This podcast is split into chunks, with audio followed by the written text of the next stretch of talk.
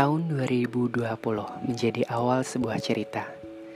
Cerita yang dimulai dari keluar dari tempat kerja. Mungkin terdengar seperti cerita yang buruk. Tapi setidaknya di sini saya mampu untuk memilih, yaitu memilih untuk keluar dari tempat kerja.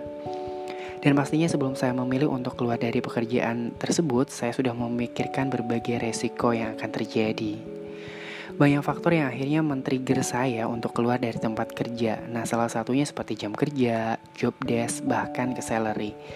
Sebenarnya ke faktor-faktor basic yang menurut saya nggak akan bisa dirubah karena sudah menjadi kultur kerja di perusahaan tersebut.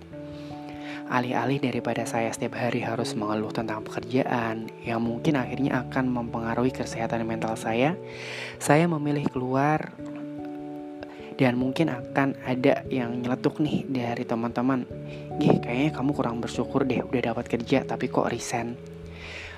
Saya bersyukur karena saya bisa bekerja Saya dapat gaji uh, di perusahaan yang bonafit juga Tapi memang ada beberapa faktor yang memang tidak bisa dipaksakan Bahkan jika dipaksakan malah akan menjadi bumerang buat saya dan bahkan perusahaan.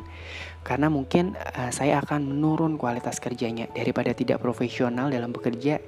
Ya udah mendingan mengambil keputusan yang terbaik yaitu salah satunya menurut saya yaitu dengan keluar dari pekerjaan tersebut.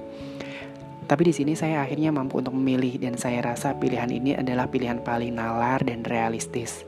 Saya sudah berdamai dengan resiko-resiko yang ada termasuk resiko untuk menganggur saya harus lebih ekstra lagi untuk mencari kerja atau usaha. Uh, saya sih berharap bisa segera mendapat pengganti bahkan yang lebih baik. Satu keputusan besar saya ambil, saya keluar dari pekerjaan, akan ada fase-fase selanjutnya yang kadang membuat saya penasaran akan seperti apa dan pelajaran apa lagi yang akan diambil di chapter-chapter berikutnya. Bahkan akan bertemu dengan eh, orang-orang uh, baru, siapa lagi nih yang akan mengisi uh, kehidupan saya nanti ke depannya. Kadang saya pun penasaran untuk sampai di titik, oh jadi saya harus melewati ini dulu ya untuk sampai di titik tersebut. Karena jika tidak melewatinya, saya nggak akan sampai di titik tersebut. Ngerti nggak yang saya maksud? Itu momen flashback ke masa lalu yang nggak perlu kamu sesali keputusan-keputusan. Karena keputusan tersebut uh, yang membawa sampai di titik sekarang. Yang penting dalam prosesnya kita melakukan dan mengupayakan yang terbaik. Sekali lagi, kita berencana bersu uh, kita berencana berusaha dan berdoa, Tuhanlah yang akan menentukan hasilnya.